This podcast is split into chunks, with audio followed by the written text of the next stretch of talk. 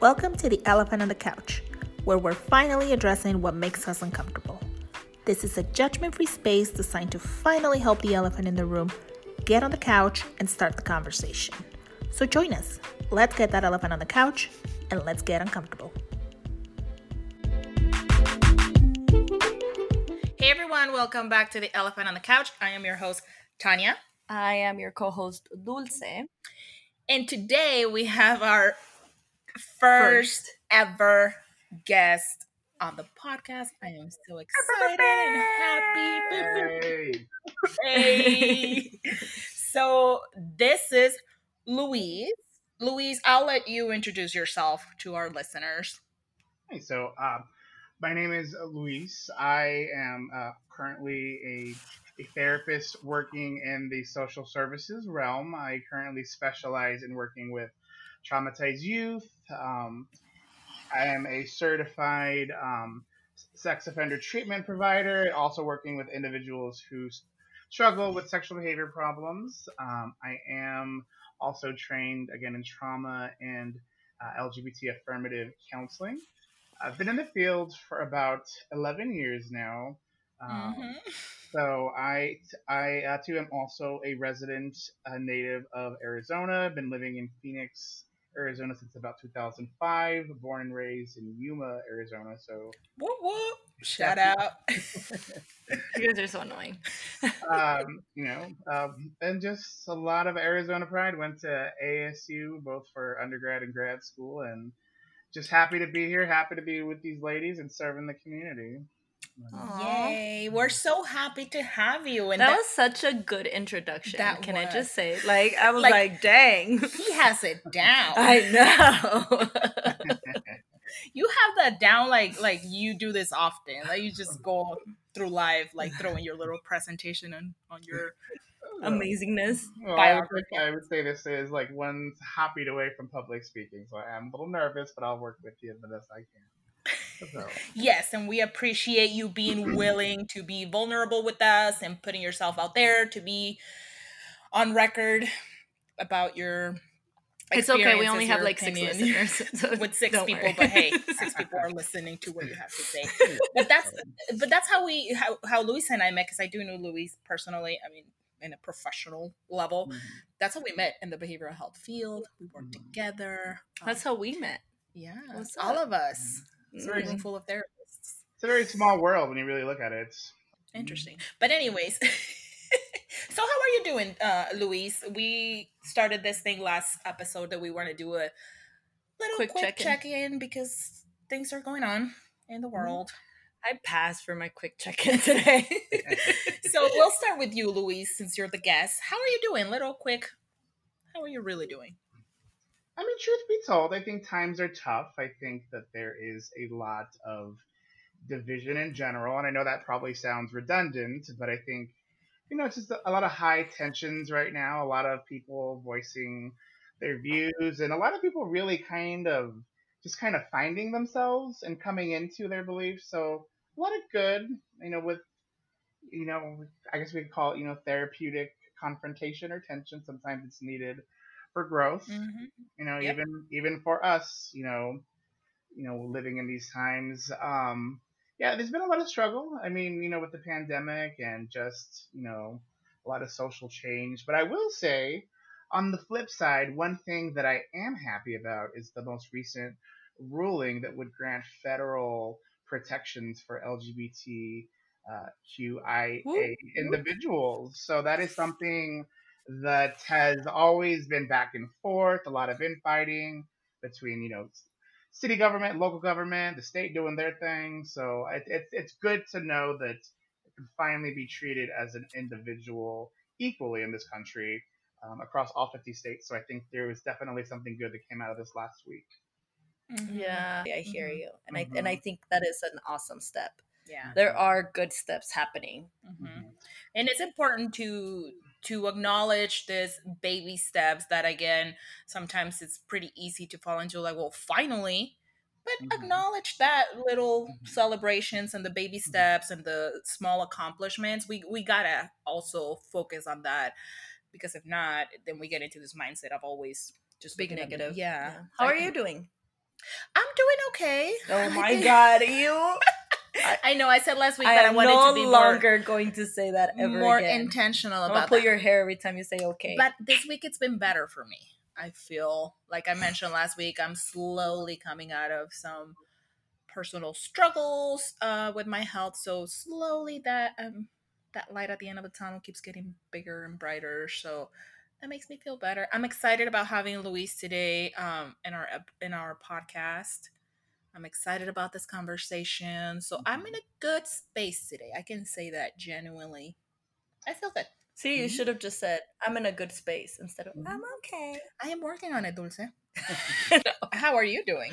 I'm a hot mess today, to be honest. It's been, um, personally, I have been going through a lot of changes. I said that in the last episode. By the way, guys, it got worse. um, but I, that was my nervous laugh. Um, but I think we're heading in the right direction. Again, I think uncomfortability pushes you to Mhm. reevaluate everything that's happening. And so I think I'm in a place where I'm in the space of the shifting. When Mhm. you're shifting, you're not really like anywhere stable. Your Mhm. feet are like moving. Mhm. Literally cannot stand Right. straight. And so that's where I'm at now, like trying to balance everything out. But but I I have an amazing support system of loved ones and smart people that I'm blessed that who love me unconditionally. And I'm not counting my kid because that's cheating. I'm talking about adults that choose to love me By unconditionally. choice. Uh, yeah. so I, I have to count my blessings. So I'm I'm I'm in an uncomfortable space, Okay. But I'm getting I'm getting to a good place. Well, they say uncomfort brings growth, and I think that we can all say that we've experienced that in some way, shape, or form.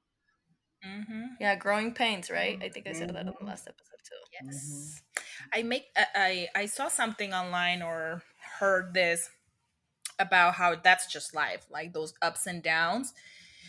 And I can't remember where I heard it to give credit to that person, but they said that some you know like when you're in the hospital bed and the little tit tit Mm-hmm, tit and it's the up and downs, that's life. And the moment that line goes flat, You're dead. You're dead. right? So that is life. Those ups and downs let you know that you're alive, that you're living, and that you're doing life in a human way. Yeah. We all go through it, like Louis said. Mhm. So we are gonna get through this, all of us together. Well, I think what Luis brought up to the table was a really good segue to introduce our topic. Mhm. You Yeah. know, that um, federally um, LGBTQ members of that community, our community, um, now we're protected by law Mm-hmm. um, if we're fired or anything due to discrimination. And our um, theme this Topic. topic this episode is actually lgbtq plus um kind of really acknowledging that huge elephant Mm-hmm. in the room specifically for latino communities yeah. and really diving deep into what what it is i think one of the things that we learned with the uh, racism episodes because we did two episodes on that is that we really need a member of that community to kind of come in and bring some insights um, and that's why you're here luis because i think you are such an important piece to the advocacy of this group and just your knowledge and how active you are. I mean you you baffled me right now that you were giving all of your experience. And so i think it's important that we bring people who are actively in the fight who are doing these things to really educate us. In the front lines. in yeah. the front lines right rather than us really acknowledging our own. Mm-hmm. So yeah lgbtq plus plus plus June is Pride Month. yes Too. Mhm. June is- Pride. Yes. Dude, I like I I'm so sad about COVID and not being able to have like all of the awesome celebrations that Mm. happen. Like I I love attending I love them and parades. we haven't been able to do any of that this I think I think one of the beauties about this Pride Month, even though it is unconventional, because obviously you know we're not we're not able to be out there celebrating. There's been a lot of just oppressed people coming together, and I think that's been a struggle for so long. Is that everyone gets so caught up on their needs and their community's problems, and we don't always want to work together. You know, we're seeing I can't believe we completely forgot to mention, you know, even like you know the upholding of DACA and you know allowing those protections for Yes, people. That's huge one. Um, and the reason that I bring that up is not to you know be cliche and bring up everything about you know my Latino community, but a lot of for one, DACA affects a lot of immigrants, and not Mhm. not just not just Latino.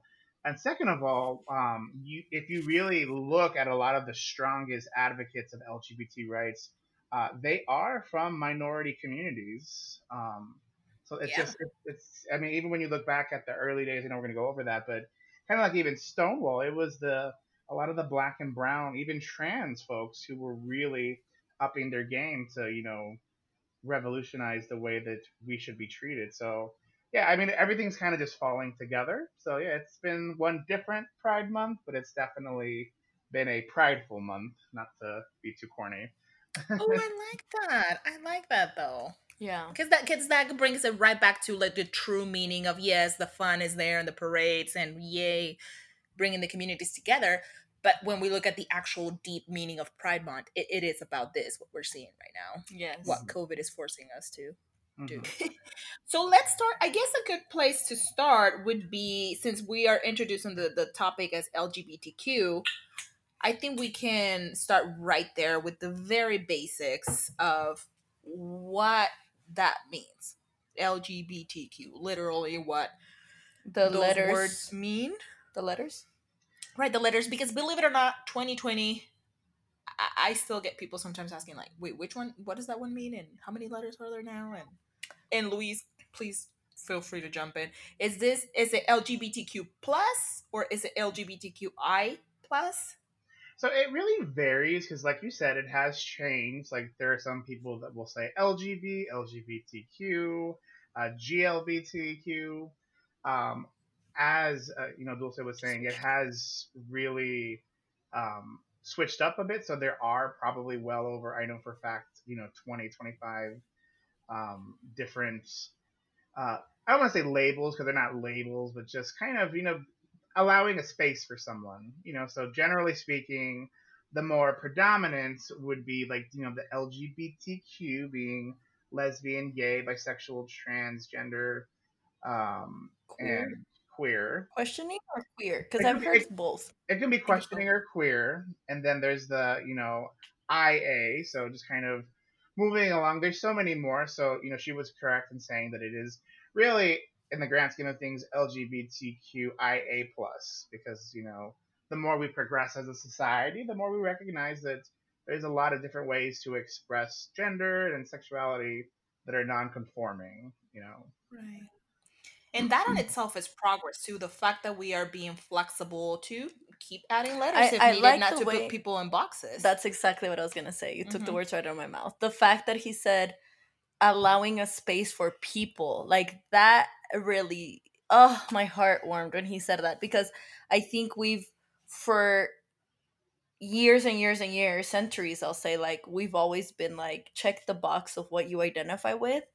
And it's not about checking boxes, it's about allowing a space for people to be like, oh, there's another person like me that is Mhm. experiencing maybe something similar.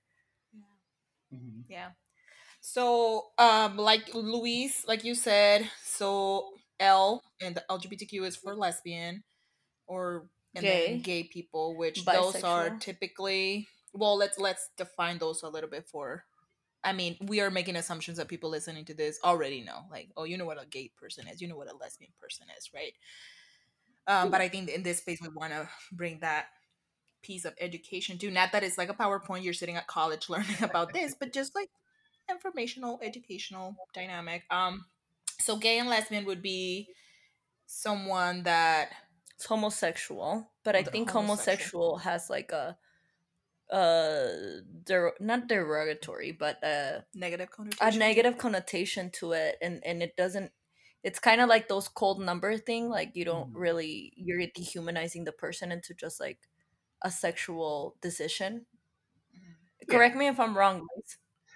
I would agree. I mean, I think it, it takes away like the humanity. Like it's kind of like when they label Hispanics as Hispanic. Like it kind of takes away the culture. It, you know what I mean? It takes away the culture. It takes away what we embrace. So it's kind of like that same thing. Like it can be offensive, but it's probably not sensitive. If I'm like, oh, like, how are you and your homosexual friends? You know, that just doesn't have the same ring. Um, but but gay and lesbian, I mean, putting it simply, it's as basic as it gets. uh, yeah, and it you know, typically means that you're attracted to the same, sex attraction. sex attraction, right? Yeah.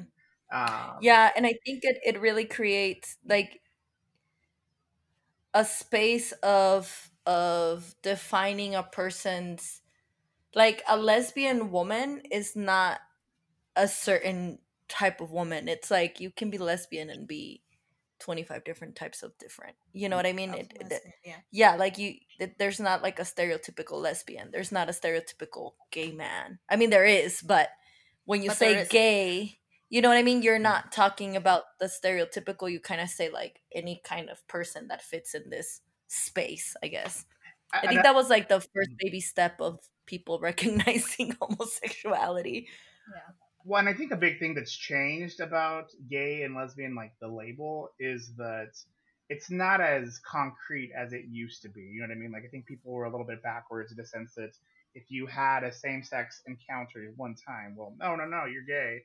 That's you know what I mean. Even if you never engage in that sexual activity again, where now it's kind of allowing people to ascribe that label to themselves based on their own decision. You know what I mean? Mm. Um, Mm. because even that is kind of fluid in its own way. You know what I mean? Yes. Um, because which people, fluidity is something we're gonna talk about in a little bit hmm That's another term. Mhm. Um, so LGB, the B is for bisexual in What's the acronym. up? that's me That's Hi. so bisexual it means that you I, and I and I hate saying it like this because I feel like again I'm like putting it in a box. Um, but there is definitely a place in, in bisexual is a lot more complicated. Oh, and Mhm. even saying that it feels uncomfortable. Um, but it just feels like it really doesn't fit in a box. So I can't I can't say I'm straight and I'm only attracted to females or that I'm only attracted to males. It's kind of like, uh, just depends how I'm doing and who the person So, is. but, but is that the interesting that you say that because I think that with the new, with the you know, with the arrival of pansexual, pansexual in a way almost seems to fall under the same category as bisexual in a lot of ways because I think- but yeah. I mean, go ahead. No, I was gonna say because like I think one of the biggest stigmas of bisexuality, which kind of left them left out by both sides, you know, like individuals expressing their sexuality, really you know stigmatized by both the heterosexual community and the homosexual community for a period of time. So I think we're now moving away from bisexuality being just um, a cover for promiscuity, or you know, how we were saying earlier, like having fun. Um, we're all they're like we're trying to take away the negative connotation of being bisexual, if that makes sense. Yeah, it feels like um, bisexual sometimes feels like it's a joke. Yes. Like, oh, you just want to go have fun and Mm. do this and do that and then you're done and over with where like for me personally like bisexualism means being in a space where i can be very attracted to a male or i can be very attracted to a female where and and again correct me if i'm wrong but pansexual kind of feels like i can be attracted to a gay man and i'm not attracted to a gay man i'm not attracted to Oh. Mhm. you know what I mean? Uh, as I don't know. It, it and then we'll talk a little bit about that fluidity as we move along the episode. But like pansexual, kind of for me, pansexual means like any you can be attracted to anything and anything. A transgender male, Right. A- Yeah. and when I mean transgender male, I mean like breast or I don't know how to say it in English. In Spanish, is senos is like the right word Mhm. not pecho, senos. So in English, I, I don't know how to say senos specifically, but breasts, Mhm. like female breast, and then like male genitalia, a penis, right? Like there's people that are attracted to the mixture of both in the transgender person. I'm not attracted to that. I'm attracted to either a female or a male. That's Mhm. it. And I think the biggest difference between pansexuality is that it does focus on someone who is the primary focus is an attraction to persons a person's qualities versus their gender identity. So that's the that's Mm. that's the big caveat because, like you were saying, as a bisexual, you may be genuinely attracted to a male and a female, versus as pansexuality, you might be a heterosexual female who finds yourself really attracted emotionally to, you know, another female. It doesn't always have to be some extreme. So I guess the biggest difference is the the emotional attraction versus the physical attraction. And there's, and there's nothing wrong with physical attraction because that's what makes us human. So I mean, we don't want to, you know, take away that quality I that is important. I think that's a huge piece. I think when I when I've talked to more conservative thinking, and I'm not saying conservative as in like Fox News and Republican. That's not what I refer to when I say conservative. I'm referring to people who are more conservative in this sense, who Mhm. are like females were born females and they are supposed to be with males, and males are born males, like and from there's the what religious lens. Whichever lens it might be but just very conservative when i when i've talked about this i say like you do realize like humans are one of the smallest because it's not very common in all of the species in the world where we have sex for fun like Mm. sex is a pleasurable act Mhm. and and it and it connects us in a love realm where a lot of the species in the world have sex to reproduce Right.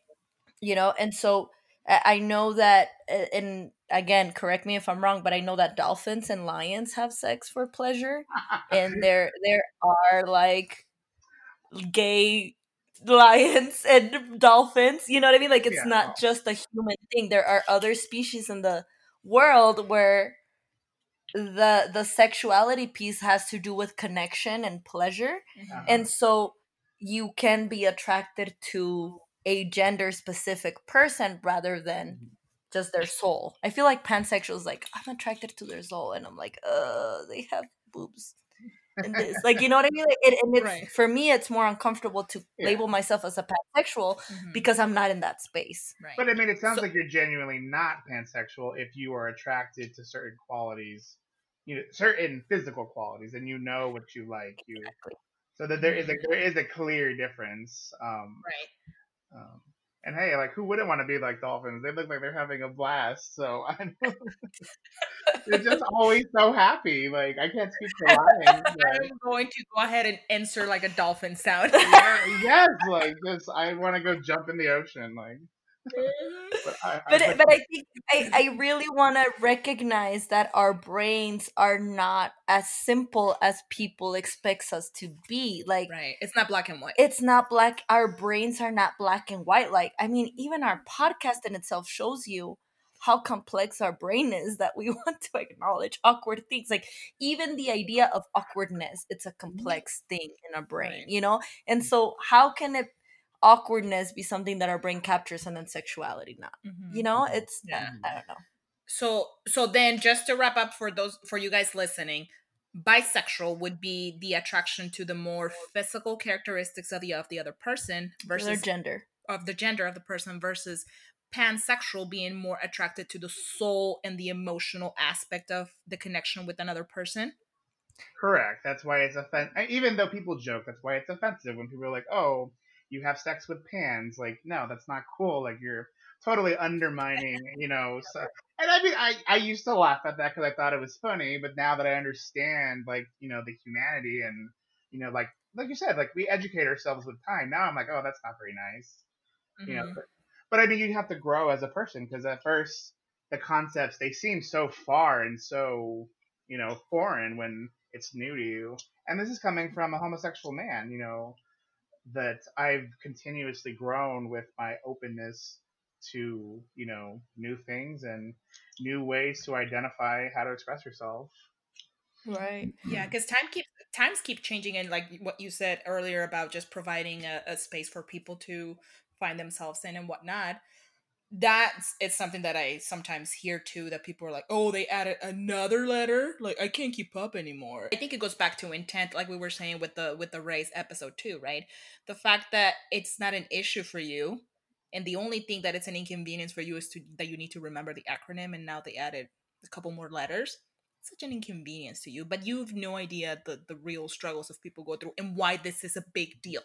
Right? Why Right. why is it important for people to have a letter, like Luis was saying, be, to find a, A space. space. Yeah. Mhm. So Mhm. I, I think that was just like my two cents as far as like why this Yeah. is important and for people sitting there or listening or, or, or if you've ever encountered anybody that says like, oh my god, they just keep adding letters and I just can't keep up. It's, it's whatever. They just So- come up with something new every year. It seems like They yeah. Quebec. Yes, Mhm. yes. And, and my only my only two cents that I want to add to that, and I know we're going to talk about cancel culture, is I think that when you want to be embraced by somebody in whatever you're doing or whatever your life endeavors are or choices, you have to be open to feedback and allowing people time for growth. So I think that that's where a lot of this resentment comes from. And I know we're going to get there later, but you Mhm. know, you're not going to res- people are not going to be open-minded to something foreign if the minute they question it or you know what I mean or just want some more understanding and you're like, "Oh, well, I you know, you either accept my pronoun or not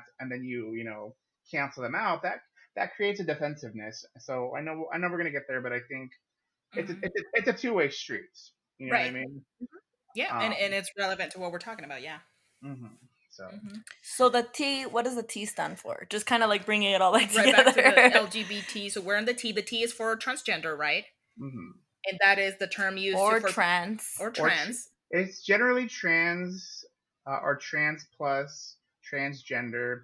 We don't like to say the word transgendered because transgendered kind of takes away from the humanity again. I know, like, that was something that I struggled with in the beginning as well. Like, there's so many ways to say the same thing, but when you really look at it, a person should be viewed, you know, if we want to use, you know, grammar, like, you know, we should be, you, people should be referred to as nouns, not verbs. You know what I mean? So transgendered can be perceived offensively. So we try not we try not to say transgendered.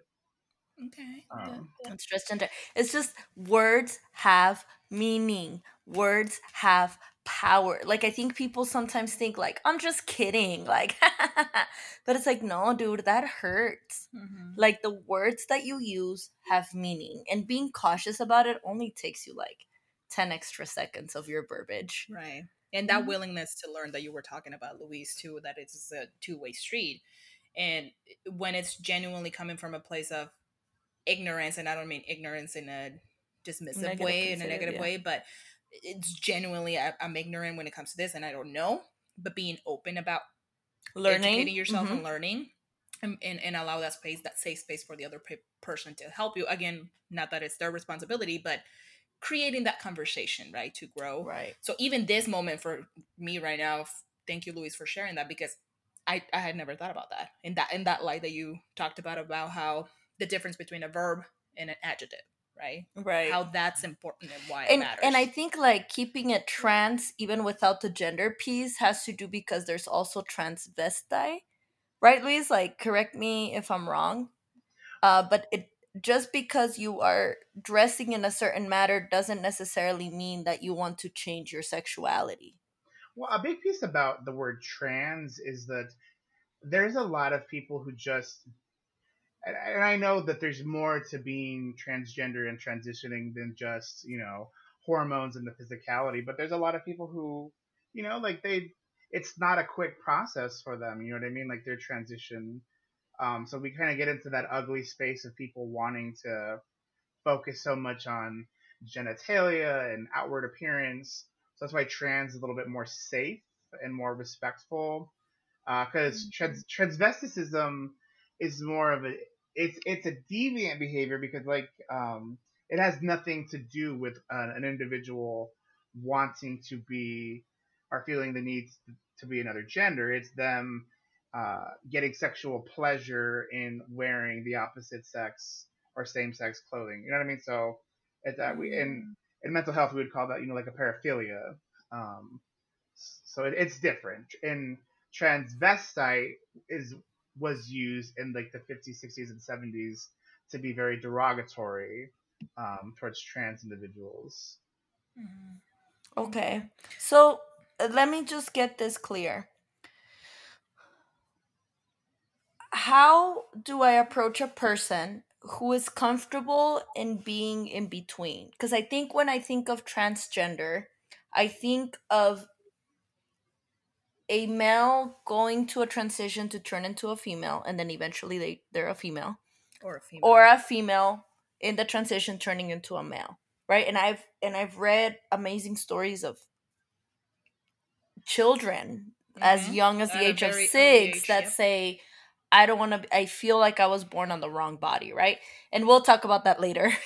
But but i i get stuck because i know that there is a population of people who are very comfortable keeping their genitalia um, whether it's vagina or penis and then transforming the other the other part of their body right? Like um i i and i don't know if what i'm saying is offensive and that's why i feel very uncomfortable asking this question but again this is a safe space. Um, there are males that are very comfortable keeping their penis but also having breasts or there are females that take away their breasts and they keep their their vulvas or their vaginas right? And so i i want to get to a space where i'm like how do i like what's the what's what- the pronoun or what's right and and i think like the safe space is to ask like how do you want me to refer to you? Um and even maybe me figuring out what it is that l- labels them is in itself offensive like and and that's me checking myself right now but that wouldn't fall into the transgender t right? Or would it? I, I mean i guess that's what kind of my question is It technically would because I mean, and that's the thing about transgender. Like as the formal label, it is a pretty wide-ranging term for people, and gender expression differs. Um, I know that when we think of gender expression, we think of like you know makeup, clothing, what we wear, um, but there is more to it, and I think one of the ways that has really helped me understand and be truly respectful because I think it's it is confusing. You know what I mean? Because like you, you- as you slowly progress in understanding, you know, the delicate needs of that community, uh, because they are their needs are separate from those of the, you know, the LG community. We have a lot of privilege, we do, and I think you know we'll highlight on that later. But I think, lgbt um, real L- part of that privilege too Mhm. um, but um, gosh, I totally. So one of the things that I've learned is that if you truly understand what it means to have true consent, and I'm speaking about consent with regards to sexual activity, there's nothing really that difficult to understand about uh, like those who are trans who are trans but not transitioning. You know what I mean? Because I think you hear a lot of people be like, I don't understand like why does a man want to have sex with a transitioning female, you know, with male genitalia? Well, that that's kind of take you know you're reaching like you're kind of you know what I mean? Because it's, it's a slippery slope. But I think it's a good question to ask. Um, so I guess what I'm trying to say is, I mean, I think just trans in general, just a wide range of just expression, and as long as you have two consenting adults who know what they're Yeah. getting in, what they're getting into, they're true. And I know that sounds cliche because that was the argument back in the day for you know homosexuality, but you know when people reach a level it's their of true business consent, it's their business. Yes. it's their No n- i'm no one to freaking sit here and say you Mhm. shouldn't or should do that that's not Yeah. that's none of my business like whatever you Mhm. do do you boo boo do you and i Mhm. and and i'm no one to say you have these rights or you have those those rights based on what you want to do in closed Mhm. doors or what I like see. right or Yeah. what i see right Mhm, I. I guess the only the question that i that that i was trying to have not so much the why i, I really that's all on you and i'm gonna be respectful of your boundaries and that privacy setting like no heterosexual has to ever answer why you like males or why you like females like Mhm. you know Yeah. why do we have to do that with somebody who is not fitting those check boxes or whatever but i guess what i was trying to ask was how can i be respectful when i talk about transgender because i don't want to say you're transgender and the person's like no dude i'm okay being a dude i just like having boobs you know or Mhm. whatever Yeah. or vice Well, versa Well, and then I think that's when you ask them, how do you want to identify? Mhm. You know, Mhm. like because I've had a lot, and I don't want to say that transgender um, the movement became trendy. But every movement and revolution becomes trendy for a point in time where you know where it's all over social media, and even right now, there's a lot of there's a lot, you know there's a lot of criticism like is this momentum with race gonna last or was this just a fad and i know that that sounds awful but i mean it's it's it's a serious issue. But kind of going back but going back to what you were saying i had a lot of friends who just express them express themselves in very what is perceived they're they're very effeminate to the typical heterosexual. And a lot of people would ask them like oh you know are you transitioning? And they'd be like no like why would you even ask me that? Like like i like being a boy even if i have long hair and have very perceived effeminate traits like i'm not transgender. So i think just ask it's a, you know it's less offensive to ask if you do it in a respectful way. Because if you Mm. just make you just make an assumption then that could be you know offensive Um, Yeah.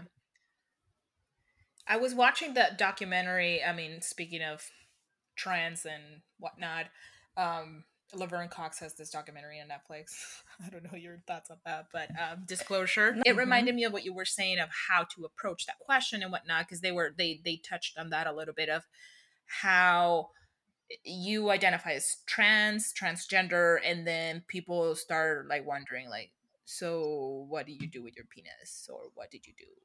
Like, did you get a penis? Did you get a vagina? Like, um, and so they touched on that on the Yeah, documentary. do so, I do I ask you that? Like, and that's that's the privilege piece, right? Like, you don't go up to a heterosexual person and be like, "Hey, dude, how how big is your penis?" You, you don't even ask those questions. You know, you don't ever, as a heterosexual person, because I filled that space, I fill that space ninety percent of the time. Mhm. mhm. I don't ever meet somebody and say, "Oh, how are you doing in your transition?" or "How are you doing sexually?" Like that's not even a theme that you are supposed to talk. But then the minute that you identify as LGBTQ, people have all these questions. about your That I'm not saying that life. An intent is a negative intent, but but there's like a, "Oh, you're weird. Let me figure out what's wrong There's with you." this taboo attached But- to it. yes 2020 I- still. Yes, but I think you have to ask genuine questions if you mean well. Um, for, for example, if you were going to be like a therapist who is working with that community, of, or you know, working with the uh, the transgender community, you have to ask those hard questions or get educated. Because how can you best serve your client? How can you best help your best friend? You know, your friend if you don't understand their sexual health and sexual needs. And we Mhm. see and even though I know we're, it's kind of stretching, but you see that problem even amongst um, cisgender heterosexual people, like especially females. Like it's so taboo to talk about the vagina, even in 2020. Like I was, I mean, I was watching the documentary about how women, even in this modern day and age, it's taboo to talk about your own vagina. Still, you don't ask questions. You kind of learn from you learn stuff from some of your friends. I mean, there are still people in this day and age who don't know how to use a tampon. You know, it's because of that taboo. So I mm-hmm. mean, it, you can kind of see how it overstretches to even other communities. So I, I just I just view it as there's nothing wrong with asking because as long as your heart is in the right place and the intention is good, you know, then it is what it is. Yeah. Yeah, Yeah. and I think the intention is what the big bucks goes to. Yeah. And then the Q, the Q stands for queer or questioning, Correct. right? Correct. What what's queer? Like just Basic terms help us here.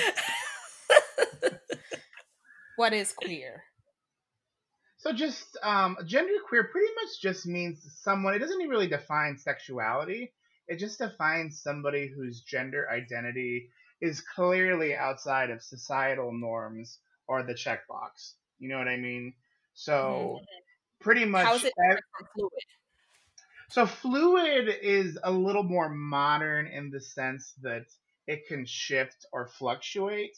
So Mm. today, like, so gender fluid would be like, say you were. I feel the very manly. Yeah, or like someone who changes up their styles a lot. They're not they're they're secure in their sexuality. They're not where I had a friend, that she had you know beautiful long hair, and I think me even embracing the long hair is my own you know bias. Yes, my own bias of beauty. But the minute she cut her hair, you know, people were like, oh, like, you know, she got a lesbian haircut because she cut it all off. You know, that did not bother her. She was not bothered by people's comments, her family's comments about her expressing her style. Whereas genderqueer is somebody who is more consistently going against the mole, like the, the social grain. So, like I, I was sharing with you that I have a friend who has long hair, sometimes wears, you know, feminine clothing or female clothing just because it fits his body better with, you know, his physique. He's often labeled as trans or people just assume that he wants to be a woman when that is far from it, you know. Mm-hmm.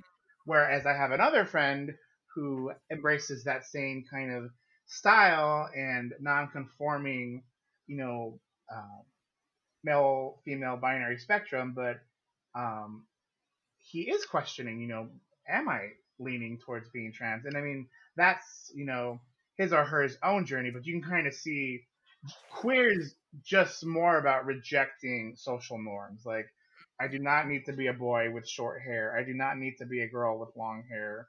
You know, things, Which is, things of that nature. You're explaining it right now, and my brain's like trying to digest it. Like, I'm just like, whoa. Like, am I that? Like, have I filled that space before? I had the side of my head shaved for about a year, and then um, there was like when I was maybe like nine or ten, I had like the the hardcore like slick back ponytails, like to a point where like one time one of the neighbors came in in Mexico and was like, "Who's this boy?" And my my grandma's like, "Uh, it's Dulce." like that's what's been the entire time. And it sounds like that might be because the official definition of gender fluid is a term used by people whose identity shifts or fluctuates. Sometimes these individuals may identify or express themselves as more masculine on some days and more feminine on others. So And I think and I think it so that's, feels that's fluid, right? The one that you just described? That's fluid. But it's it's a it's it feels a different space than bisexual. It just again, correct me if I'm wrong, but it feels like LGB is very focused on your sexual attraction where queer, transgender, fluid, your... fluid, it just feels like it's feeling more of the space of your outer layer identity, your identity, your your gender your expression. expression. rather than your sexual attraction. Is mm-hmm. that accurate?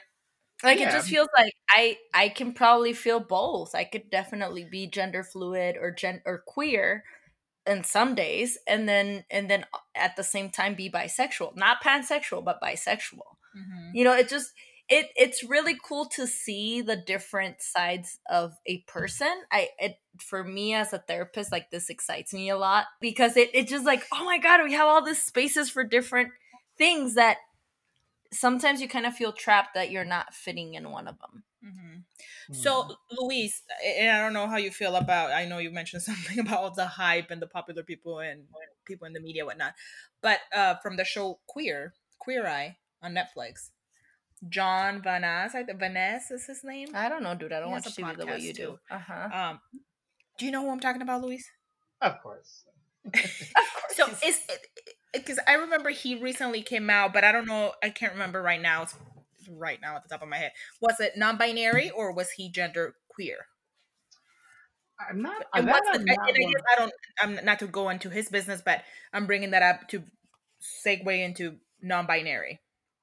So non-binary essentially means uh, the the true definition is a person who identifies as neither male nor female and sees themselves outside the gender kind of spectrum. So because binary just pretty much means black and white, male or female, yes or no. You know mm-hmm. what I mean? Mm-hmm. So uh, a non-binary individual kind of sees themselves outside of that realm. Um, I can't. Yeah, and he might be. I don't. I, I. I don't. I haven't learned that recent information about him. But I think if you were to just go based on his expression, he would definitely probably fall into gender queer, definitely like you know gender non-conforming which yes. which I which I think is very cool because a lot of people like if you look at what people expect from like uh, homosexual males and females, gays and lesbians, they just assume that you know, gay men are gonna just be over the top and flamboyant, and there's nothing wrong with that. But they kind of make this preconceived notion. They assume that if you're a lesbian, that you're gonna just dress like a boy and want to be a boy. And see, those are things that are ascribed to us, and there's nothing wrong with that. But I mean, those individuals that do embrace that side of their uh, gender expression, they would fall under the gender non-conforming. And to me, uh, the individuals in the LGBT community, and I specifically note that portion, um, those that are gender non-conforming and uh, queer, I think they're the most strong and brave individuals of our community because they are probably the most secure in who they are and they're willing to go toe to toe with both sides of the spectrum because you're going to have people in your own community judging you, you know, about your mm-hmm. expression, and then you're going to have people in the other community, such as, you know, a heteronormative world, judging you and discriminating against you. So to me, you're more brave than I don't want to say like a conservative, uh, you know, because I don't know. Am I making sense? Like, yeah. no, yeah, yeah, yeah. No, I think, yeah. I think that in this space and as we move forward to really talking about what this looks like what it's like like there are layers of oppression in it that mm-hmm. we as heterosexual quote unquote typical lgb people are not able to like really get in these spaces because it's so non-conformative.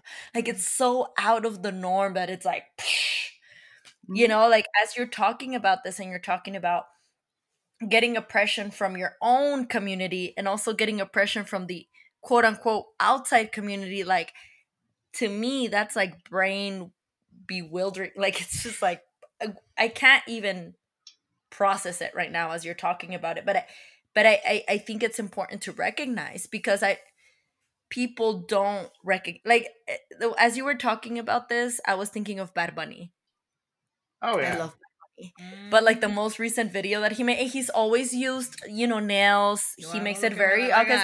And I think the most important record he brought up is like, I do whatever the fuck I want. I think that's the name of the record. Yo hago lo que me da, Yo hago lo que me da la gana. Are you a Bad Bunny fan, Luis? You know, I really am, and I. Okay. In the beginning, I wasn't so much because I, I, you know, I you don't really look into things. Who has time these days? And I kind of felt like he was maybe banking off a little bit of my community at first, but then once I kind of started learning about his philosophy and a lot of the meanings for some of the songs, even though it is kind of like superficial and fun and clubby, you know, like he actually has a lot of meaning behind it, and he's mm-hmm. very supportive and respectful of the LGBT community, especially in Puerto Rico. So yeah, I'm a huge fan. Like I feel mm. like he's mm. actually doing it and doing it for a good cause. You know, being himself. Bad Bunny, babe, babe, babe, babe. Yes, and making damn good music. I'm not gonna lie. I freaking love him ever since he started off. His new album got me. Yeah. Yeah, but yeah, no, but yeah. you know what? Like at the beginning, he was very macho. Yes. Like he started off with trap. He was womanizing people. Like, I mean, people because it was just a, just a woman. Mm-hmm. Like it was very rape culture kind of music. It's yeah, it's very confusing. Like you're talking about objectifying, but like you're wearing earrings. Like I don't know, I like this. Yeah, it. but I think I think it was a step he needed to take to get into that space. Like you kind of like have to fake that you are this like macho man in order to get into that space and then just open up and be like i do whatever the fuck i want i don't know i i, I think he's very revolutionary and yeah. and his approach is crazy mm-hmm. um but when he first started he really had to step into that space of being like the macho like i can turn women word. around yeah. and have it wasn't even reggaeton it was trap mm, yeah mm-hmm. you know which is another level of fucked up sexuality like another level like blunt yeah like it's like blunt this is how i lick you know what and yeah. do this and turn around and, and, and, he still is but i think for me he definitely brought back a lot of throwback like reggaeton so i i, I miss those beats did you my, see my younger days Mm. Did you see that shirt of the woman that got killed in Puerto Rico for being transgender? Yes, and that's what the video was actually released for. Yes, Sola was kind of in a, in uh, memoriam of her. So I think for one, I was proud of him for that, and two, I was definitely disappointed in our community because a lot of my friends, my straight friends, even the girls, were like, I don't know, like I think that video was too much, and he's doing the most, and you know, it's like you're not comfortable with seeing somebody who you thought attractive dressing in drag. It's kind of what that boils down to. Mm-hmm. You know what I mean? 'Cause I- a lot of my female friends were like, "Oh, I don't know, he's just he's doing too much." I'm like, Yeah. I I But you thought know- he was but you know what? freaking I- hot, man. I appreciate you bringing that to the table though, because right now listening to you, I don't think I ever take the time to look at things from that perspective of like how he was objectifying women or people in general at the beginning and this transition and what it means and why it's important. I just tend to focus more like, eh, I didn't like any of his music before. Now I do because like you're saying, Luis is more like aligned with the like throwback like Daddy Yankee beginning of reggaeton like what's his name Tito el Bambino and all that like Yes, from like right. San Luis you know yeah, very 2005 Obregón. yeah walking the streets. very like high school time for me like when reggaeton Yes. was like popping Yes. and that's to me that's why I was like oh Bad Bunny it sounds cool makes me want to like move my body I'm I'm I'm supporting it you know but I mm. never look at it from that perspective of like so crazy. what I it does for the community, how it objectifies the community, and things like that. And that's my privilege that I don't even bother thinking. About. Remember we talked about this in the last Yeah. episode that I'm very like pro everything, pro this. I see everything with those lenses. Yeah, It's ridiculous. Like I'm super extra thing. So when I Mhm. hear a song, I'm I'm right there with you, Luis. I'm like, oh, what does it mean? How does it help the community? Da, da, da. And when he came out with his shirt, I was like, yo, I see you. Mhm. Because I oh, think that he had I did really- recognize that. Yeah, yeah. but he even in in his in his current work even before he had that t-shirt on and everything like he was very much coming from a very humble place trying to shine light on poverty and his community and everything and for Mm, me like that's why i loved him even though the songs were super oppressive Well, I think he was doing what you got to do to make money. I mean, you put it blunt. You got to. Mhm. right which a lot of artists have to kind of get in that space right And I think like I don't know if you've had time to like watch the videography of his album, but it's Yes. it's so good and it tells a story. And yes, it's okay to be woke and ratchet sometimes because I think that we Ratchet all, is needed at times. you know what I'm sometimes we just have to. We can't be we can't be critical of everything. Sometimes we have to have a little bit of fun. And balance because like i was saying last time on that on the episode about race and racism how we're such a fast-paced commu- uh, society and we're just go go go go go.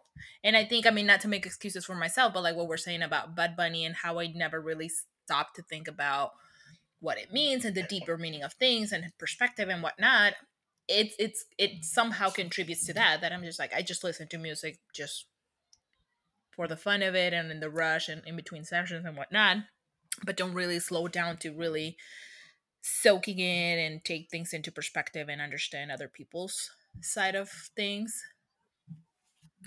Yeah, and I mean, and it's like you know, like you said, it's good to have that lens. You don't always have to be overly analytical of everything because sometimes music can be fun and poppy and simple, and sometimes it can have other meaning. You know. like art for the Um, sake of but- art Mm-hmm.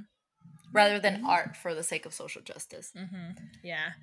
So, but I, anyway but I think that's a good segue to something else that we wanted to make sure that we cover briefly. Like I always say, I feel like I find myself repeating this, but things that we talk about on this podcast or in this episodes, it's just the very surface of very deep, important issues that sometimes don't get acknowledged or don't get the uh, Light. importance that they need, the light that they need. So, again, we're gonna very briefly touch on this, but know and understand that this goes way deeper than that, and there's a lot more information out there that is pretty available to anyone that wants to educate themselves on this uh, subject. But we did want to bring a little bit of awareness of just the history, like you were saying, Dulce, um, what for the LGBTQ movement, right? And just to put things into perspective of it is 2020 and it was what june 2020's been so hard june 15th though. June 15th 2020 was the first time that your boss couldn't fire you because of your sexual attraction to another human being. Which blows my mind, by the way, because there is, I want to say one of our amendments, it says that there cannot be discrimination based on your religion, gender, gender, uh belief system i mean I, I can't think of it from the top of my head and i've been drinking wine this entire wine this entire episode but i it's in there, but the way that it's interpreted doesn't protect everyone. Right. Yeah, you know, you think of the Bill of Rights and you think of this like document that protects you from right.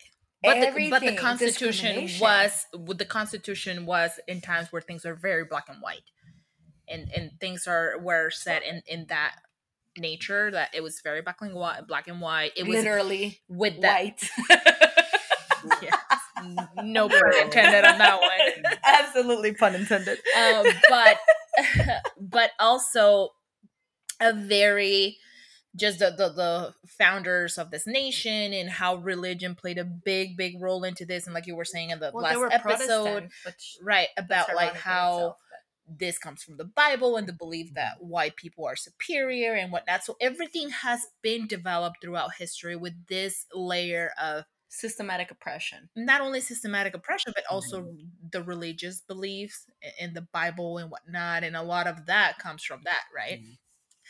The the, yeah. the the the ability for people to have a space like you were saying Luis earlier and, and be acknowledged as human beings and have rights comes from that belief like to this day people will argue with you in 2020 that the bible says it's a man and a woman right? So when things have been mm-hmm. built in this country from that perspective, from that foundation, that leaves a lot and of room for discrimination. And I think the space is not to say like I think the piece is when your belief system disables me from having basic rights, it's a problem. Mm-hmm. Like you mean to tell me I don't deserve to have and, and I don't like the word deserve, but I I'm not I don't have the right to hold a job because of my sexual preference. Mm. You know what I mean? Like you're able to freely have right. sex all you want with your significant or other, not even the not sexual, even... let alone the sexual piece of it, but the, the, the what we were talking about earlier with the pansexual gender identity and gender fluidity and whatnot, like that deeper connection. If I am emotionally connected to you in that level where it's more than the superficial physical aspect and the sexual aspect, and to think that that it's can enough. be a basis for me to not be able to have my career my, my dream career think about that mm-hmm. like how well you have to look at the invasive nature of some of these past laws and thinking because i mean we now know that you know people engage in multiple you know consensual sexual acts in their home both males and females you know and there were laws against certain things so just kind of that's kind of what the ruling boiled down to was that you know we wouldn't care in theory like if a man was cheating on his wife we wouldn't care who he's having sex with so why do we care who this other man is having sex with like why does that impact their ability to have a job um, so it was kind of it was interesting uh, just to kind of show like how how much the times are changing is because this is the conservative court that actually ruled this uh, so it was kind of a yeah. blow to the current administration because mm-hmm. it was it was not expected expected mm-hmm. at all uh, in the grand scheme. And and it just it just um, brings a different like for me specifically because of my social justice craziness that I'm in.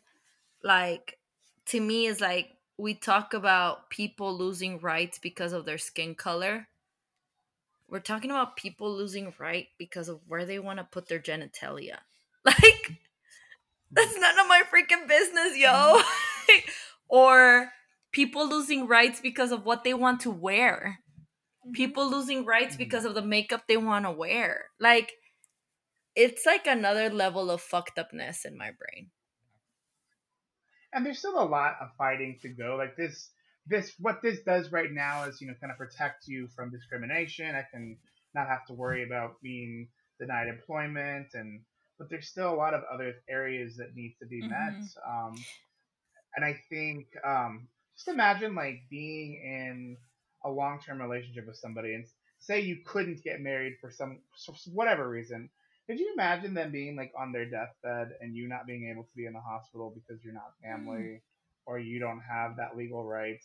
Um, and I think that a lot of, you know, cisgender heterosexual folks in the past kind of failed to see that because they've never had that right of marriage taken away. So I think when you kind of look at fundamental rights like that, you start to understand why it's problematic. Right. You know what I mean? Um, and the the greater impact. It's more than just a job. You know, these are it's kind of like the the uh, and I know I keep bringing it back to race, but I really kind of want to like get people in tune with the fact that racial biases go hand in hand with sexual biases. I know that um, just a few weeks ago, a few days ago, I don't remember exactly the date, but it was Love Day. It was one of the June days, and it had to do with biracial marriages. Back in the day, marrying a person from a different race was illegal. And mm-hmm. just based on our skin color, I wasn't able to love another person because of their skin color. And that took away the fact that I couldn't legally, because of this binding document in government, put my taxes together, get our household together, like all these like health insurance. Health insurance, right? Like mm-hmm. and now it's legal and it, the same thing goes for sexuality, right? Like just blows my mind like that we're not able to have the same right as other people just because of our sexual preference like that's that's crazy to me well, yeah and i think kind of you know just kind of segueing to where we're at today so i don't i'm sure the listeners are like where are they going with bad bunny and current state of affairs but just the whole conversation that we had really being vulnerable um, all of us really talking about you know what it means to be LGBTQ plus, um, and really breaking down like those labels. Having these conversations have really changed the dynamic um, in how society and how healthcare and how how just even gender expression is perceived by you know mental health professionals. Um, real quick, I just wanted to point out that because of conversations like we had today, because these conversations need to happen at the micro level. They need to be happening in people's homes. Um, you know, mm-hmm. in 1952, uh, um, homosexuality was considered um, deviant and it was listed as a sociopathic personality disturbance. Did you remember that? Mm-hmm. Sociopathic personality disturbance. That in itself, there is that's you know you said earlier you said words have meaning. Uh, the next attempt to clean that up was in 1968 with the DSM 2. Even then, all they did was clean it up a little bit um, and say that, okay, we've moved it to a mental disorder. Uh, even after the riots in 1969 in Stonewall, um, people, members of the LGBT community, they were having these conversations. They were barging into the APA meetings and, you know, like the the conventions that they would have, and that resulted in the DSM three. But even that didn't remove the, the the stigma because it was still they just changed the diagnosis to sexual orientation disturbance. Like, what in the world mm-hmm. does that mean? So they pretty much changed it to you're a sociopath, you're not a sociopath, but you have issues. Well, now you have a sexual orientation disturbance. So pretty much like you want to be gay, but you know it's not right. So your life is messed up. So clearly, yeah, and it, time. I um, think I, I, it, what you're mentioning right now with with with the DSM and that and that, there's this connotation, and we talked about this in one of our first episodes with mental health, that like mental health disorders have this connotation of being wrong. Mm-hmm. Being negative. Being negative. Mm-hmm. Being like something's wrong with you you know um when we talk about body body issues right mm-hmm. like high blood pressure or mm-hmm. Uh, diabetes like there's something wrong with your body and it's evident because your organs are not functioning in the way that they should mm-hmm. but when we talk about mental health disorders, we talk about there's something wrong with you because your brain is not right. And it, and it feels like the brain is on a different pedestal than the rest of your body. Like, oh, you have no control over everything, but you have control over the brain. Mhm. No, you don't, by the way. Yeah. But there's this connotation, and you, as a mental health professional, know that if a person comes up to you and they say, I'm bipolar, there's like this huge weight on their shoulders, like something's wrong with me. I'm messed up. I need help. I Mm. cannot handle this. I'm I'm this like horrible fucking person.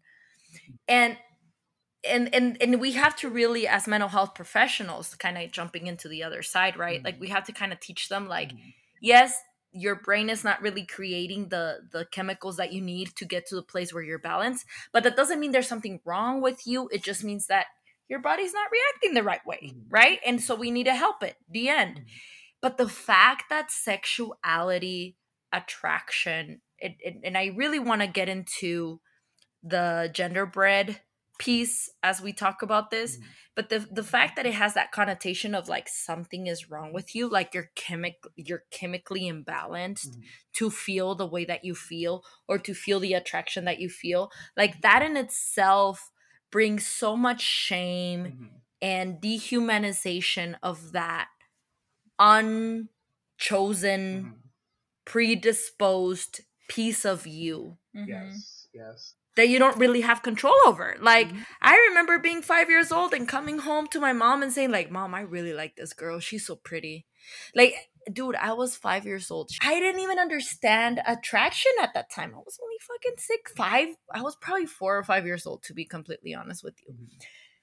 And and feeling that like that's not something that I choose to feel at 4 years old. Like it's just something that I Mhm. Mhm. happens, you know, but it has nothing to do with my choice or with there's something being wrong with me or my chemic my brain being chemically imbalanced. It's just you know, there's it's just an attraction. The end. Like Yeah. Mhm. And it was not until when was it 1970 something when they finally got rid of that on the DSM being So a actu- mental health diagnosis. Actually, no, it was later. And the reason that I jumped to the DSM was because of kind of piggybacking off of what Dulce was saying. So they tried to change it again in 1987, but they still kept trying to make it a point that if someone was not heterosexual, that they were unhappy. So that's when people started to say, like, okay, so should people who are not white be considered mentally ill because they're not happy that they're, you know, they're not white or Right. you know what I mean? Like, and they, and the, they literally made those arguments. Should like short people be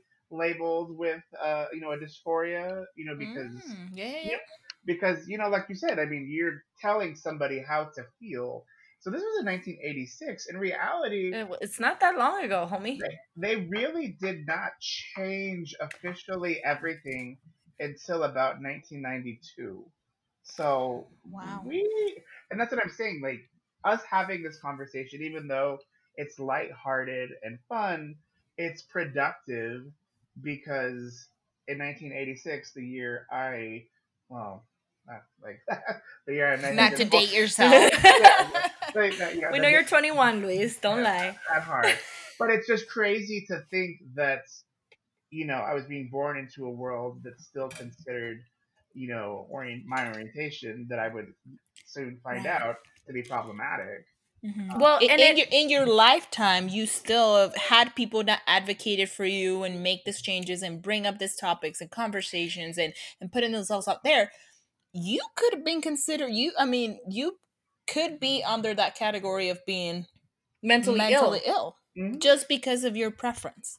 Mhm. Like, think about that. In your lifetime, you could have already been Sent to a sent to a psychiatric place because of your choice of Right. sexuality. to think And if there's is any anyone out there listening to this, if you're like within the age group of like 30s, think about that. In your lifetime, you could have been born in, in, in times Well- where you're automatically labeled. Well, furthermore, I think of the AIDS epidemic over in like 1980 something. Like Mhm. I I remember it, and we were watching a stand-up comedian like just not even like a day ago, but she was talking about like how when we were in high school because she's in her 30s, um, they were like, if you go to the club and somebody pokes you with a needle, they're poking you to mm. get AIDS. That's why you shouldn't be in the club. Mm, not mm. that it stopped us from going to the club. We still went to the club. We were just very cautious that we weren't getting poked with needles.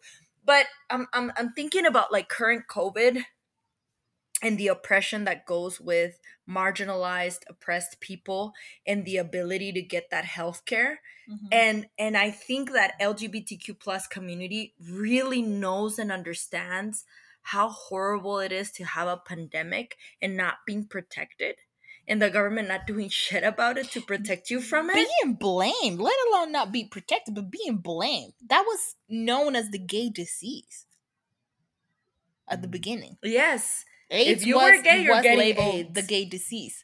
that's what you get from the wrath of god being gay Well, like it's, it's interesting that you say that because when I teach sex ed for my uh, my teen boys, because I, I run a curriculum, you know, they're always shocked to know that heterosexuals have most of the are accounting for most of new uh, HIV infections and hepatitis and syphilis because people have gotten complacent and comfortable in their privilege.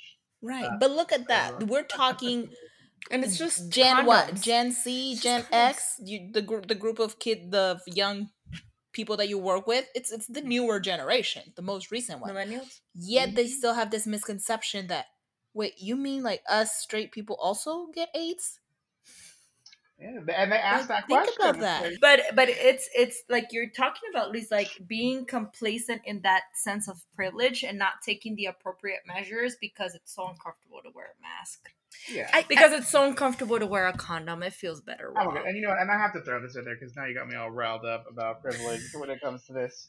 Uh, most recently, speaking of COVID 19, uh, the governors of Florida and Arizona blamed Latino migrant workers because, I, I kid you not, they blame them for the spike in the um, the cases because, according to Governor Ducey, uh, because obviously they have to go to work and they do tend to live in denser, close proximities. Yes, Hispanics are known for maybe having a one too many people in the apartment in the house. Mhm. one too So- many ten. There was a gen- there was a generalized attack on a community, blaming them for something.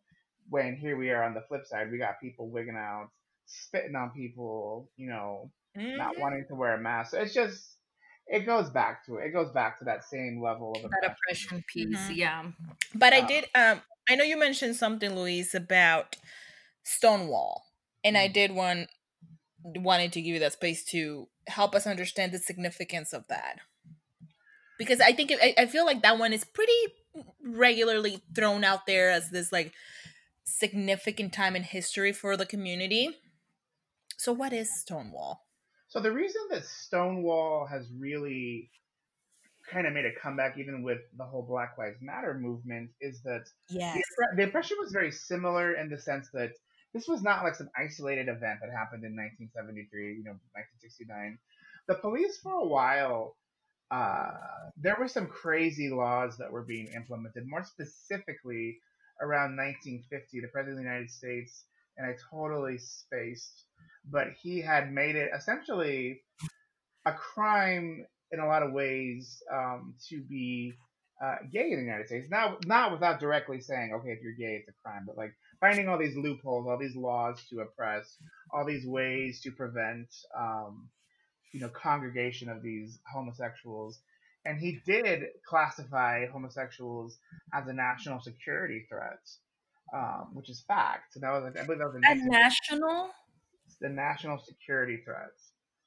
So, because of that, the police brutality really ensued. So, the police were going to clubs, they were burning them down, they were beating up gay men, they were, you know, roughing up women. And even though that community was a little bit more tight knit, uh, they were taking pictures of people, committing espionage.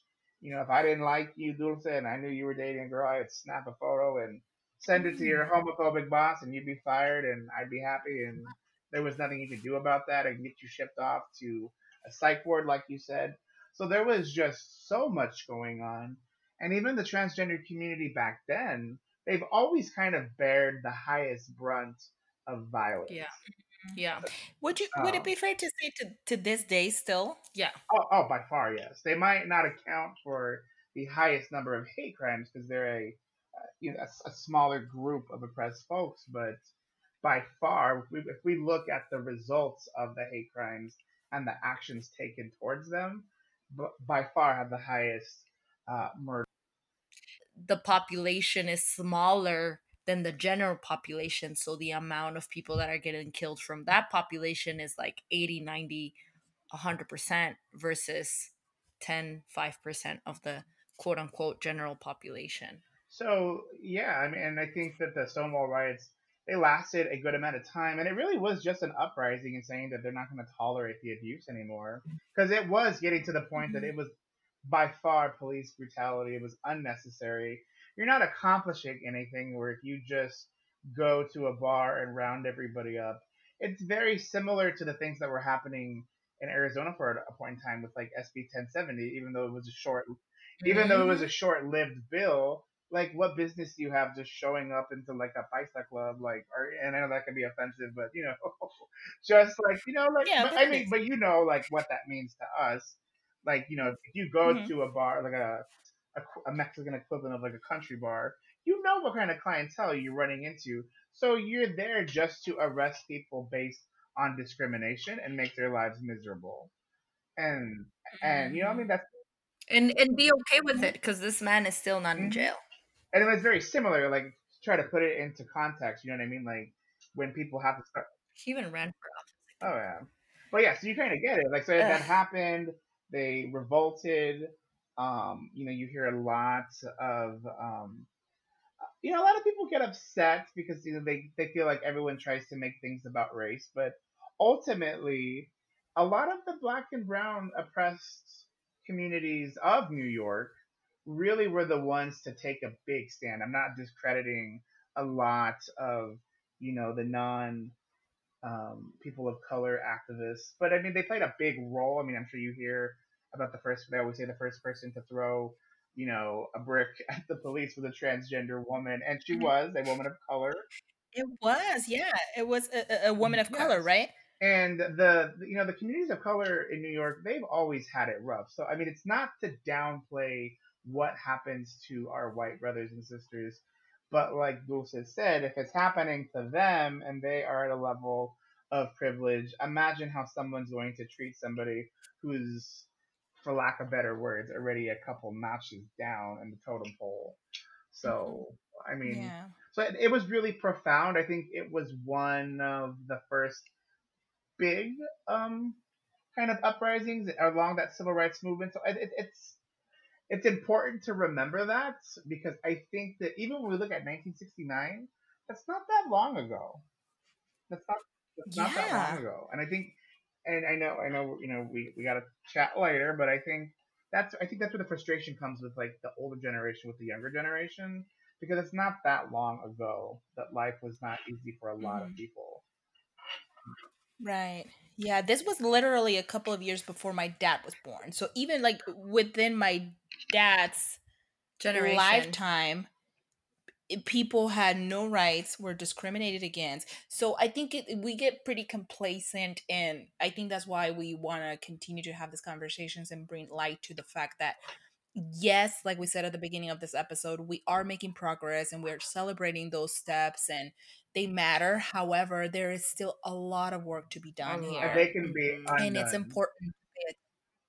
To pay at- Yes. Oh, yes. That is a huge one too. Thank you for saying that. They can be undone depending on who's in things were office. no, but things what things were do. looking really good in the seventies. When you look at the seventies as far as social change and just social norms, we went completely backwards in the eighties compared to where we were going. So I mean, and of course it's my Mhm. opinion. It does not reflect, you know, the opinions of all members of my community or any community, but you could just see how the shifts can rapidly change. Right. Uh, Yeah. yeah, I think it was around the 1990s too when they did the um for the military, right? Uh, But the fact that it, that was implemented in the 1990s and then it was repealed and then it was obama's administration in like 2011 where they Right, finally got rid of don't ask don't tell that tells you right there that that back and flop forth and that flip flop that you're talking about luis of how things get put into place but then people from a repeal, different mhm. perspective come into power and they take him away And I think a lot of that has to do with people not being willing to just have a therapeutic confrontation and hash stuff out. You know what I mean? Like it forces people to be one way or the other, or for some people to show their true Mhm. colors. You know. Um, right Rather, yeah. yeah Rather than moving forward. Mm. Yeah. I always explain things in therapy and I always bring up my little metaphors, but I, I explain things to client and to we come to dynamics, we come to interactions with our our our experiences, our values, our upbringing, our cultures, everything plays a role into the person that I am today. So I come at this conversation, at this dynamic, wearing my goggles, looking at life through that lens of what I've been told, what I've seen growing up, the values in my culture, in my community, what my parents have told me, what I've been exposed to. And I bring that to the table. And when I meet, for example, with you, Luis or, uh, or Dulce, and you guys come from a very different upbringing and perspective and values and everything that I just talked about, your goggles look very different than mine right so for you your experiences you what you've been taught what you've been told what you've seen what you've witnessed it's true and it's at the core of who you are and, and it feels real and it is real for you and for me what i've been taught and what i've been shown and what i've experienced it's real for myself right and so we are now at this table and we both have very different perspectives and very different views on things and that's where the, the that black and white happens in that spectrum of like no it's my way or the highway and you're wrong and i'm right But I think that's where the growth perspective takes right in. but when then- you're when you look at a six, it just reminds me of this meme. Of course, per usual, I bring the memes into the table. But like the six, you look at at the six and it oh looks it like can a be nine. a nine yeah Mhm. And I look at it and it's a six, and I'm like, no, it's a freaking six, and you're like, no, it's a freaking nine. Mhm. But the growth perspective, the growth perspective is not, no, it's a freaking six. It's a, it's a six for me right now. Mhm. But I can probably help me understand why it's a nine. To, it's a nine. Yeah. I don't understand it yet, but Mhm. I can understand it as I move along. Yeah. And I think that's like where government needs to get. I think Yeah. that's where everything needs to get because we're not saying this is right, this is wrong. This Mhm. is like, how are we being fair? And Right. fair doesn't mean right or wrong, it just means in the middle. yeah. It's a very uncomfortable place because it doesn't really feel a Yeah. square. right.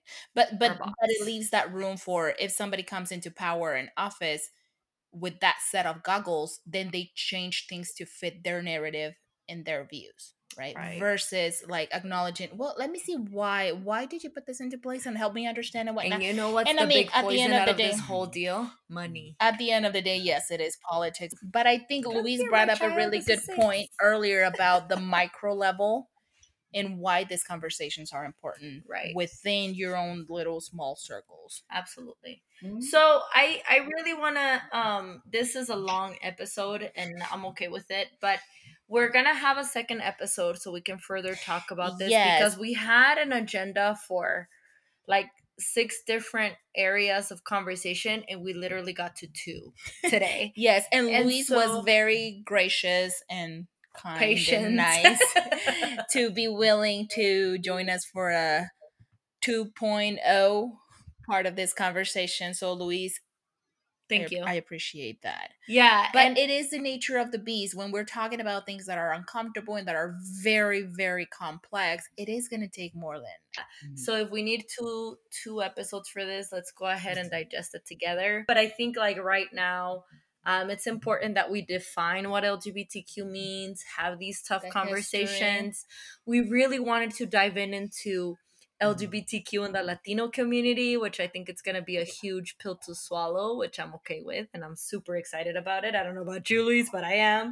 Um, Um, and we really want to talk about genderbread. so the piece that you're talking about is something that is pretty readily available to anyone with internet access you can literally go on google and type genderbread person and you can pull up this picture this Awesome picture, graphic thing yeah. that can help you understand in pretty lame terms so luis do you want to walk us really quick through the genderbread person to wrap up this episode and um like Dulce said next time we're gonna get a little more in depth into your own experiences so yeah, just kind of just breaking it down. We obviously had a, a good conversation about understanding different ways to identify and find your own space. So the genderbread person, to put it simply, I mean, we're not clearly we're not trying to simplify a very complex, you know, issue, Right. but just to kind of make it simple, that it really just states that we are kind of we identify in our gender identity, uh, which is be, could be perceived as our wom our womanness, our manness. Uh, there's gender Mhm. expression, which is are we perceived as more feminine versus more masculine. Then there's our biological sex, um, which again, kind of how do we how do we rate ourselves? And I rate the best way to put that, but just how do how do we view ourselves with again our femaleness, our maleness with regards to biological sex, so meaning the the sex that we were born into, um, and then kind of, and Okay. then the next kind of figuring out okay amongst all those identities, expression, and acceptance of our biological sex, um, what what and who are we attracted to? So what being like what aspects of sexuality, you know, in the actual biological sexuality of attraction, you know, do we like do we like women? Do we like females? Do we like uh, feminine qualities in our females? When it comes to men, do we like men? Do we like males? Do we like certain masculinity aspects of that man. And then um, romantically, because you know, sex. People don't like to hear it, but there can be sex without a full romantic attraction. Um, Say that again. yeah, you know, like it, it, it. Yes, there is a level of connection, but you know, sometimes sex can be sex, and I know that's a hard pill for people to swallow. Um, but again, who are we romantically attracted to? Do you find yourselves uh, more attract more attracted romantically to a male, a female, or a feminine male? Or, or Mhm. sorry, I got totally backwards. You know, men, males, masculinity, uh, women, females, femininity. So, um, for example, if I were to rate myself, I Oh, definitely, I thank you. definitely, I, let's I definitely see myself as more on the man side of gender identity. I, I, And this is and this is a spectrum. Yes, Let's yes, really highlight yes. this is a spectrum for everybody, Yes. even the heterosexual. I'm a, Mhm. this is who I am, macho person. correct. yeah, but I like that. And So you ident. So your expression is more. my gender identity is would be fully ma- male. I do identify as cisgender, meaning that I'm content with my at birth um, Gender. bio- bi- gender and biological sex, which also brings breaks brings me down to biological sex. I do see myself as male, um, and I do. Um, and that you got me blushing, but I do. I am sexually attracted to men, and I like having sex with men as a man. If that makes sense. Woo! About being a comfortable boy. So your expression is also more on the male spectrum. The way you dress and show up Yeah. and So physically. I have nothing against, you know, ever, you know, wearing anything that would be perceived as feminine, but that's just not me. That's not my style. Right. So that that taps into my gender expression. Um, But even even that's not 100% masculine per society's view of things, because you will, you know, maybe catch me being a little flamboyant from time to time, you know, speaking in, you know, Depends on the setting. cultural lingo. You know, you might hear a girl here and there, and that's okay. Like that's me. You know what I mean? So, mm-hmm. so you can see, like, I'm even though like it seems like I'm checking all the boring boxes, there's still a level of fluidity. You know what I mean? Because Right. the way the way that we've been chatting today, somebody might be like, "Oh, that guy's a total homo," and to other members of the community, they might be like, "Oh." Oh, you're so conservative and boring. Like you're no fun. Oh, like, Oh, can I can I do it? Can I do it too? Yeah, I think well- I'm completely out of the box. I think, yeah, I think I want to. I mean, mine. Let's get mine out of the way. I think mine's gonna be pretty boring. I identify as female. I express Your womanness is very much in the woman in side. in the in the very very far end of the mm. spectrum of being a female woman.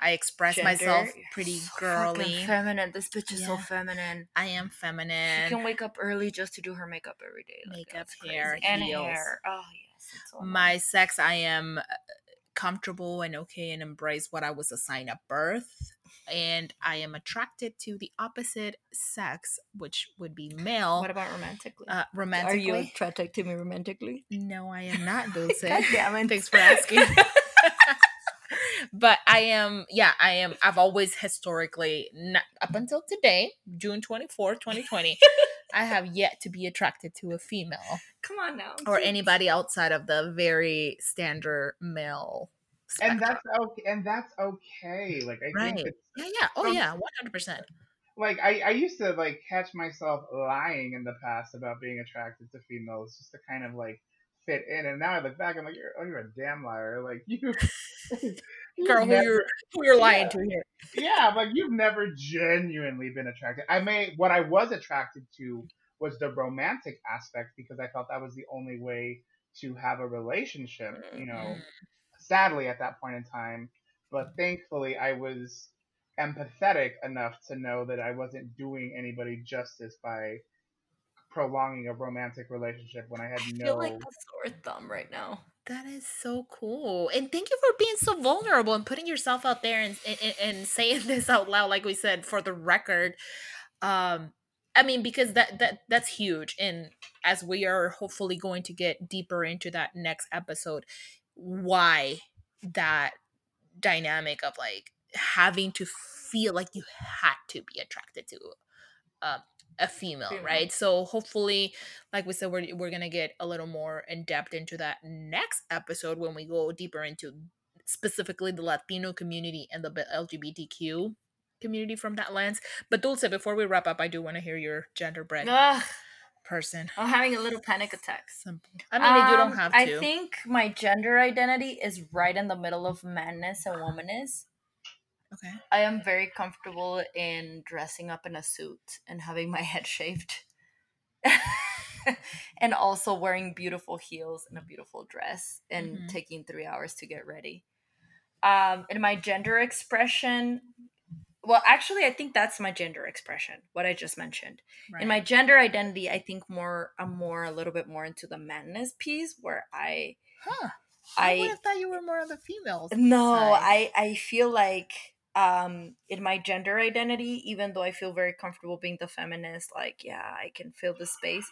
I'm very comfortable in taking control and filling up that space of the macho. Like i am the assertive and this is again going back into stereotypes right? But like being the one that kind of sets the rules in a relationship and kind of having that assertiveness and having the strong voice and wearing je- I love wearing jeans. Oh, so you are going to love the next conversation that we have because I have a, a little study about why we why we like who we like and why we have certain personality traits in relationships. Ooh, I Ooh, so if you're listening to this one, that's a, that's a cliffhanger though. Like Luis is gonna tell us why you're attracted to the yes. People that you are. So come back. Um, anatomical sex. I am very comfortable with having all of my pieces to the puzzle where they're at and how I was birthed. Um, but I have no issue wearing pieces that bring other sides of me into my anatomy. Okay. Sexually attracted, I'm like 75 25, 75 male to males and 25 to females. Okay. And it can change. If Mhm. the female really brings a lot to the table, it can definitely be to a 45 55 Right. but the majority has always been masculine Mhm. um male attraction and romantically i think i'm right in the middle okay, you're able to Right make a deep middle. connection with either. Mhm. sex, With gender, either identity. sex or- yeah Okay. yeah and, and and i think the romantic piece has to do a lot with what we uh conceive what we not conceive but what we take into consideration as male or female roles like i've met females that really fulfill the male role and i've male i've met males that really fulfill the female role Mhm. and and and then the romantic The attraction yeah doesn't necessarily align with Mhm. the expectation i guess i'm not really like oh i really like early men or Mm, i'm got it. really romantically attracted to manly girls no Mhm. i think there's a Yeah. romantic connection to have No wonder then when Luis was talking about fluidity, you were like, the lives were going up. yeah i was like oh shit i'm stuck um but th- but then it goes back to that pansexual shit where i not shit i'm just saying shit because there's alcohol in my system but that pansexual piece that we were talking about like it's not necessarily like oh this girl looks like a guy or this guy looks like a girl or this person i cannot really define i'm attracted to it doesn't matter no like i'm i'm very clear on what female attraction means and what male attraction means and that's Mhm. it okay. Remember? so we'll we'll break it down on the next episode But guys. I, I'm really now I'm really like, ah, I want to hear it already about what you have to say about that. good because then that means if you're feeling it our listeners are feeling Hopefully- it, and hopefully you super guys excited for are our next as- episode as intrigued as me as like i'm sure our out. episode is now like an hour and a half long probably but uh but thank you luis for like i said being willing to be Vulnerable. vulnerable and uncomfortable with us during this conversation you brought a lot of great insight which i'm so happy that you were able to join us because you brought a whole different perspective that how eh, we could have approached this subject in a whole different light but i think having you in this space provided a whole lot of insight that we probably couldn't do without you so absolutely i'm so grateful to have you here and the insight that you're bringing is at another level it's not even like i'm a gay man and this is what i've experienced it's like knowledge to a Right. different level i'm so grateful yeah Well, so just it's important to remember that regardless of orientation, we are all